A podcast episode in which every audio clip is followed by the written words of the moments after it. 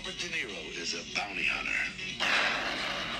Your mother ever teach you how to talk nice to people and not shoot at them? Charles Grodin is an accountant who embezzled $15 million from the mob. It is truly in your best interest to just relax. I'm totally relaxed. I want this guy taken out, and I want him taken out fast. The mob wants him dead. The FBI want him alive. I'm going to bring him into federal court.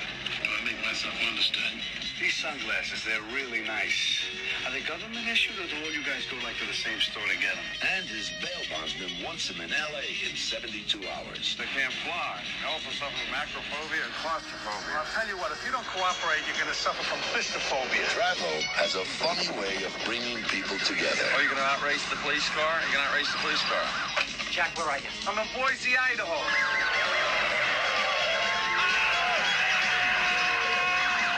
I'm in Anchorage, Alaska. Why would you do that? Oh, you enjoy yourself. This is my room and that's your room. Good night. I was somewhere between Toledo and Cleveland. Oh, no, no, come on, come on. Cigarettes are killers. Who the hell were those guys? Those are hired killers back there. I can't take this. Hired to kill who? Hired to kill this guy. You had this guy, what, four days? Look, you got five hours left. What are you doing? You promise to let me go this time? Open that door here next night, Joe. Remember me? Agent Foster Grant. You're all right, Jack. Yeah, well, you're all right, too. Give us a kiss.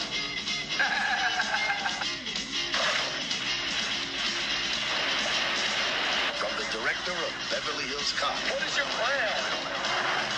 You guys look like you do a lot of traveling. Yeah. Midnight Run.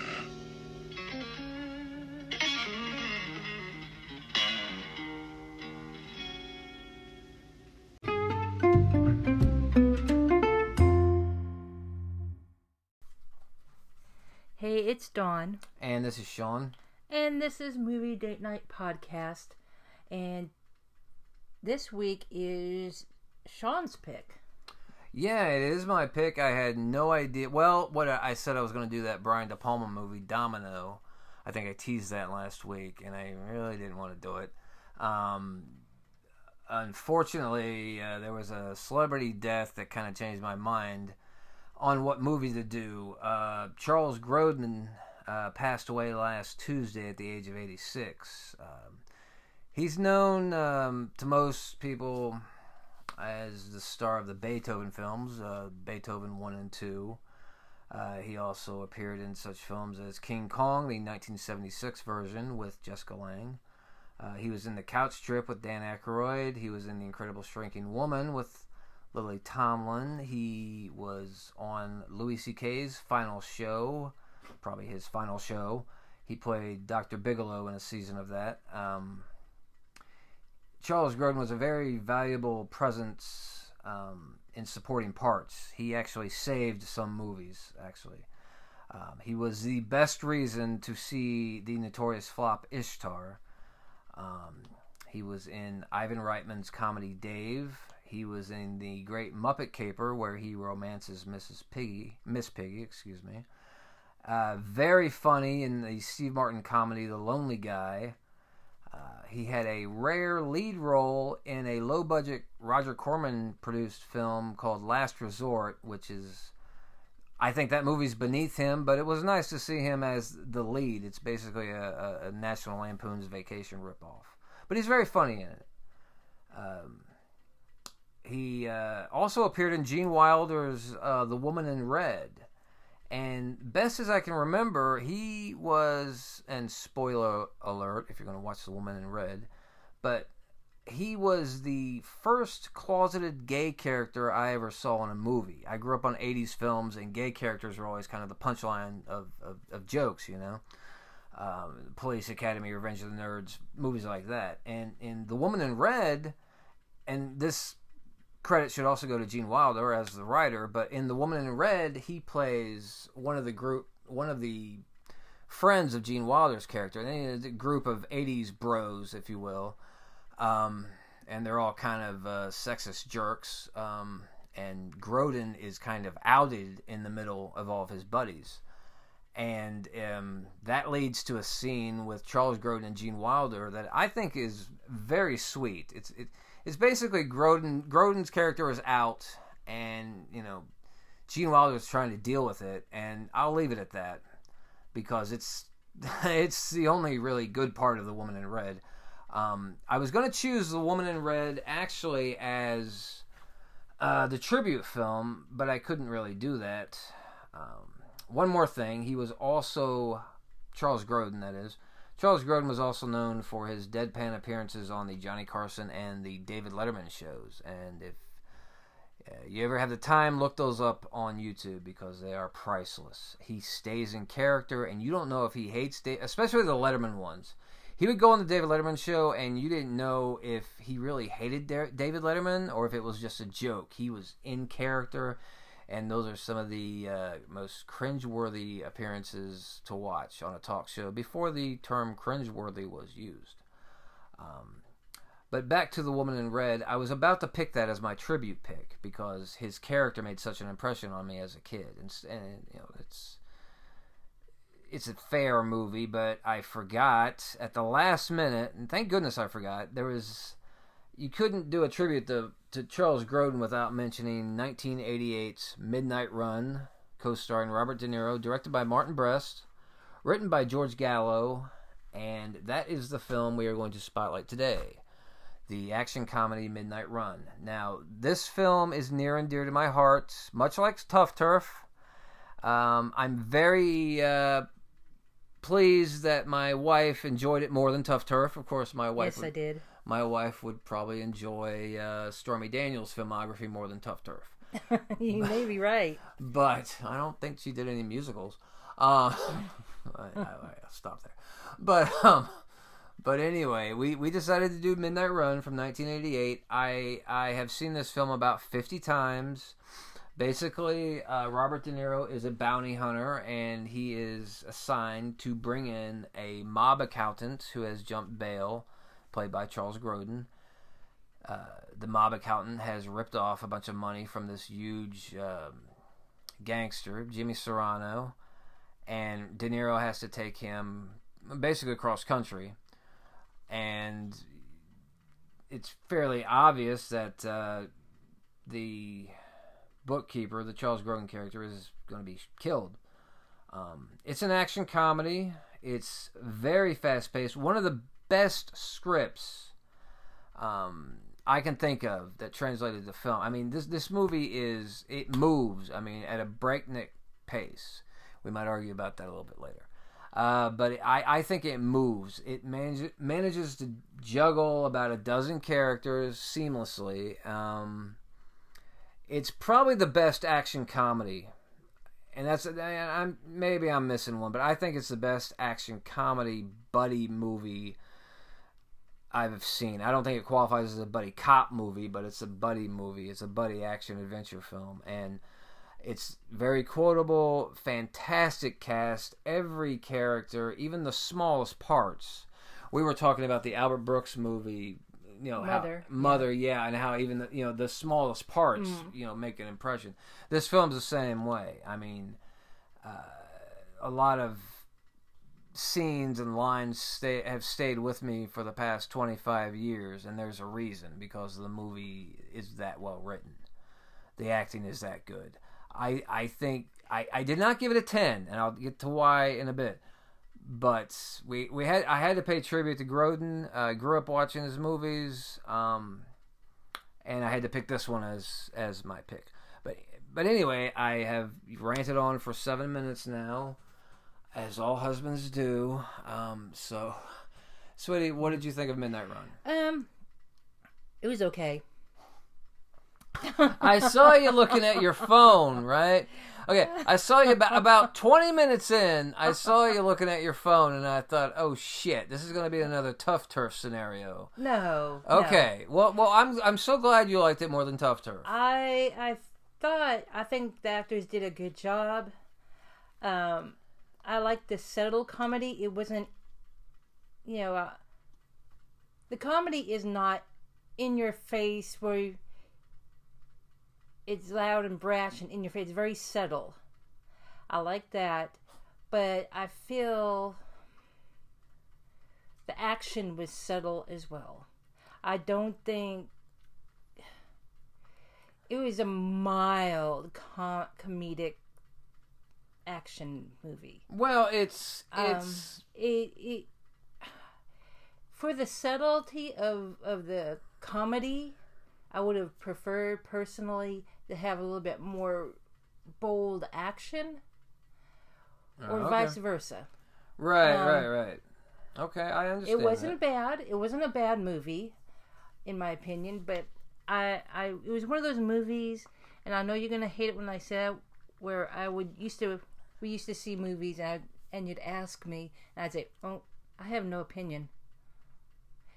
That, that, that makes no sense. Please, It, it was okay. It was, it was neither good nor bad. you're neutral. Okay. Yes. Okay.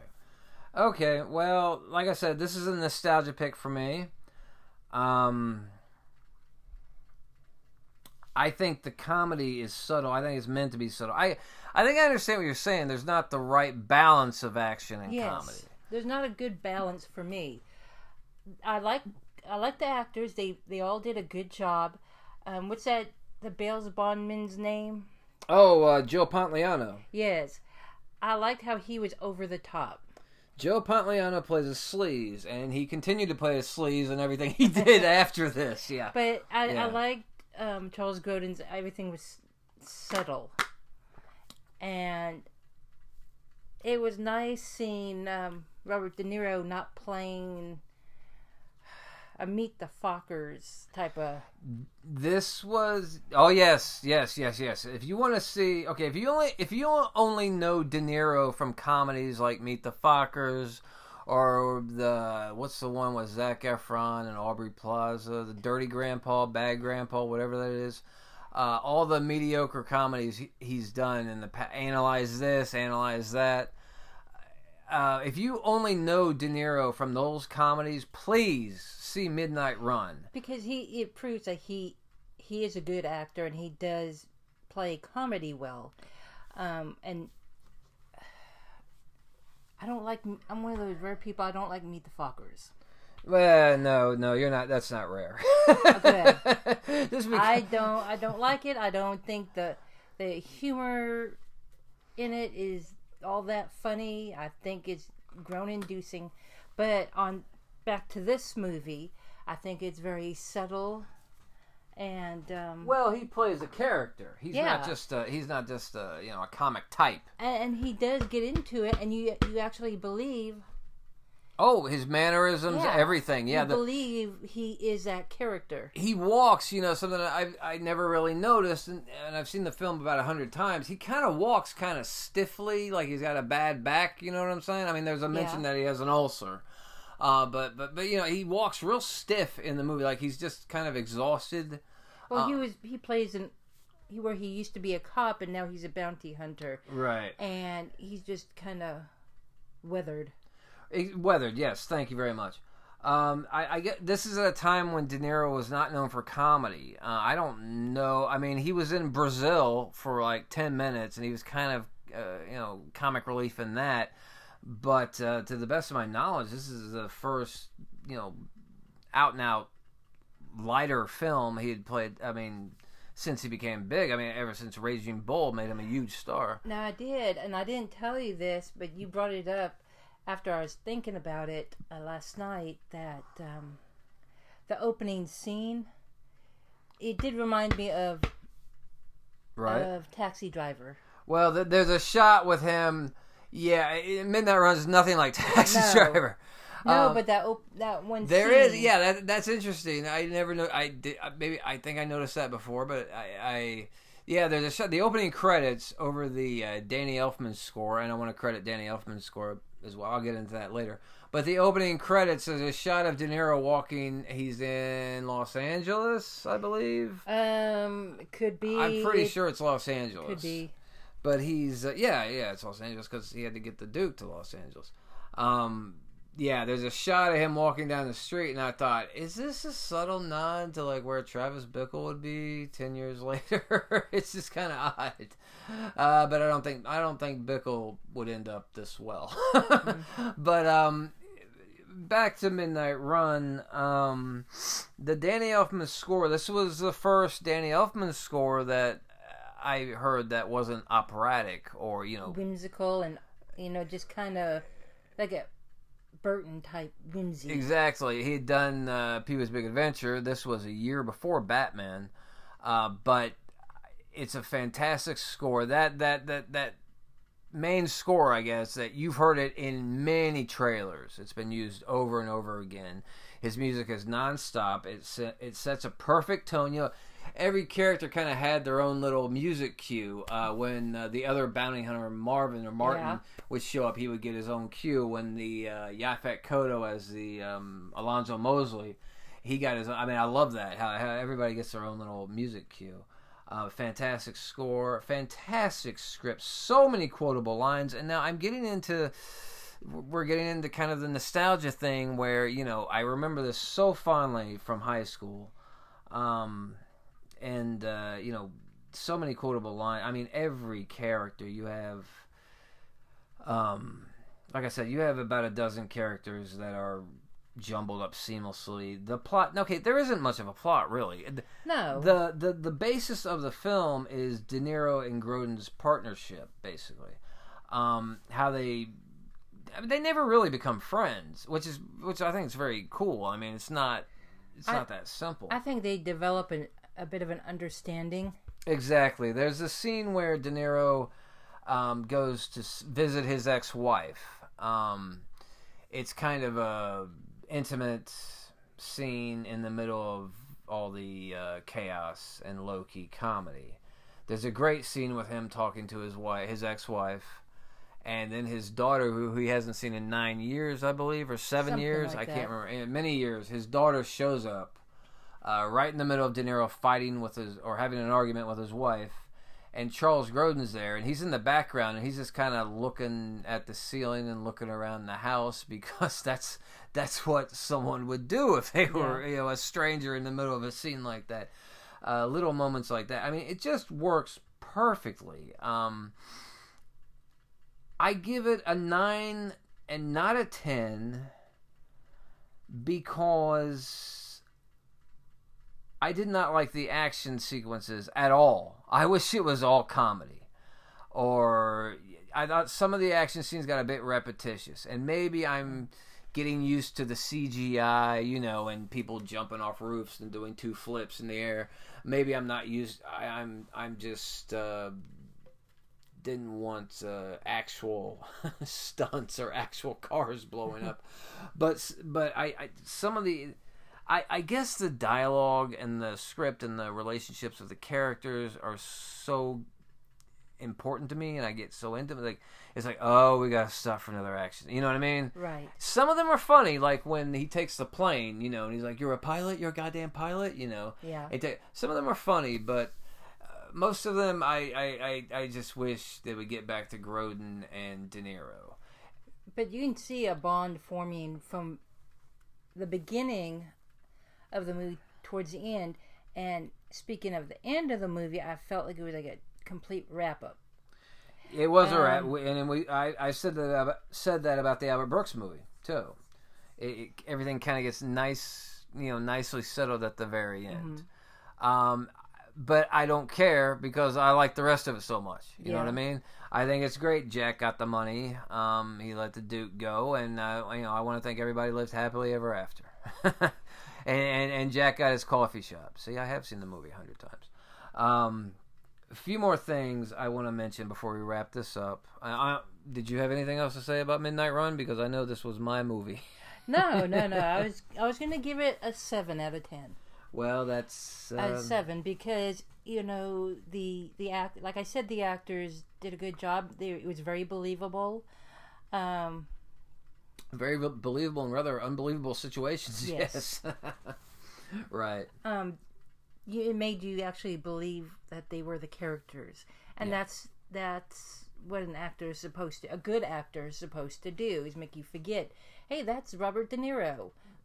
Well, yeah, yeah, exactly. Well, We're going back to a time when actors had to act. So Yes. you know that it's it's Actors. nice. actors had to act. And, you know, it reminds me of another thing. Uh, someone online or on a YouTube channel was talking about the comedy The Great Outdoors. Hold on, these movies have something in common. Just let me go with this.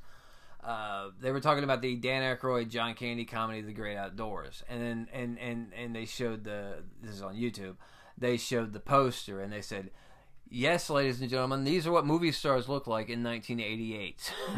My point is, Midnight Run comes from a time when actors actually had to act and make characters. You know what I mean? This was the same summer as Great Outdoors, by the way. Um, but yeah, I, I what you were saying, like you believe they're the characters Yes. because they had to act. Yes. You weren't looking at their perfect teeth Right. or their perfect pecs or whatever. You know what yes. I mean? Um, so that's one, and, and you get and, and a great uh, side effect of that is you get these fantastic character actors who I haven't mentioned. I want to give some of them credit real quick, just because they're so good in the film. Yaphet Kotto, who who passed away, I believe, less than a year ago. Uh, he plays Alonzo Mosley. He has one of the funniest one lines, one word lines ever, two word lines ever. Uh, is just him yelling his name. I'm Mosley, you know, because anyway, you have to see the film. If you've seen the film, you know what I'm talking about. Uh, John Ashton, uh, who was in Beverly Hills Cop, he he was the white cop who was not Judge Reinhold. Um, he uh, he's very funny, and he plays like a total loser. You know, you know, like, like No, he, was funny in he that. plays it so yeah, He yeah. played he it well. He never got to play uh, that again. He he was pro- probably best known as Eric Stoltz's father in some kind of Wonderful, which he's not funny at all in. Um, but yeah, he, I, I've forgotten how great he was. Dennis Farina from Crime Story, he's also passed away. So many people from this movie have passed away. Uh, he's the mob boss, Jimmy Serrano. He has a very small part. He's kind of funny, but there's a scene with him and Grodin where he tells Grodin, you know, I'm gonna kill your wife tonight and then eat a hot meal, or you know, Yeah. and and that's like something out of The Godfather or Goodfellas. You know what I mean? You're like, holy shit, this guy. you you, you feel bad for him, and he manages to convey that all in one scene.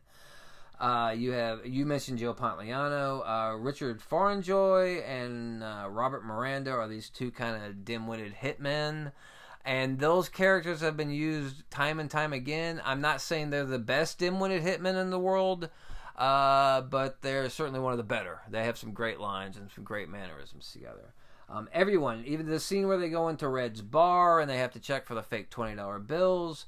There are a few people that just have a few lines, just just a few looks. There's an old man at the counter of the bar, and Grodin just looks at him. He's, you know, have you seen any suspicious characters? And the guy just says no. And he's like, Do you live around here? Yes. And and that's it. That's the scene.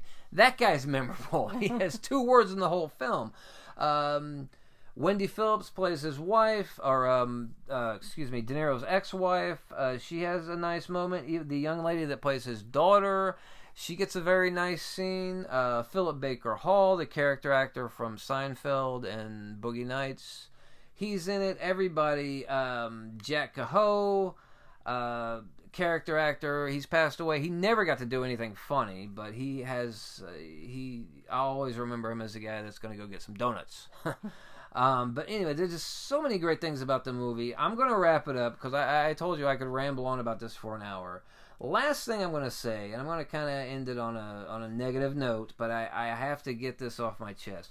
This film was directed by Martin Brest. Martin Brest directed Beverly Hills Cop, the first one in many people's opinion, the only good one. He directed Beverly Hills Cop, a huge hit, one of the biggest hits of the 80s. He followed up with Midnight Run, a solid hit, very critically acclaimed. He followed that up with Scent of a Woman with Al Pacino, a problematic film, but it did make a lot of money and got Pacino an Oscar. Then he did Meet Joe Black uh, with Brad Pitt. And okay, a stumble, a stumble, fine. I'm not going to defend Meet Joe Black. After that, he did the film Gigli with Brad. Almost said Brad Pitt. Oh no. My apologies, Mr. Pitt. with with with Ben Affleck, Ben Affleck, Fleck, Ben Affleck, Batman, and J Lo. And Gigli is a terrible film. Not going to get into it, but anyway, Martin Brest, the same man who directed Midnight Run, directed Gigli, and that's just stunning. But what is really tragic about Brest's career is he just disappeared after that. I mean, he does two classic films, one decent film, But two classics. One definite. He, he directs this, all right, and one huge hit in the '80s, Beverly Hills Cop, and now he's just. I don't know what happened to him. If someone out there knows, please let us know. Maybe he's doing great. Maybe he's on an island somewhere with his Beverly Hills Cop money. I don't know, but it's it's tragic that he doesn't get to you know work anymore um, because of one one huge flop. Uh, but that Gigli's for a, an entire differently different podcast, which we'll never do. Um, No. but um, but that's it. Midnight Run. I give it a nine. If you want to see De Niro in a good comedy, um, you know, by all means, see this. Don't don't watch Dirty Grandpa again or Bad Grandpa, whichever. I can't. remember. You, you know the one I'm talking about. Um, and don't watch Meet the Parents again. Watch De Niro in this. And if you only know Charles Grodin, rest in peace. If you only know him from the Beethoven films, which are fine for what they are, please watch Midnight Run. And that's it. I'm done. it? That is it. Yes. I think next week we're going to do one. We haven't fully decided for Memorial Day, but it's it's gonna be a Memorial Day theme. Um, Operation Desert Stormy. See, two Stormy Daniels in, in one in two Stormy Daniels references in one podcast. but if you have, yeah, I'm not saying anything about that. if you have any comments, uh, you can go to our Instagram page or Twitter, um, and I'll I'll link those in the little description. And I think that's it. Until next week. That's uh, that is it. Um, everyone take care and remember, uh, Serrano's got the discs. That's the only line I can think of. Bye. Bye.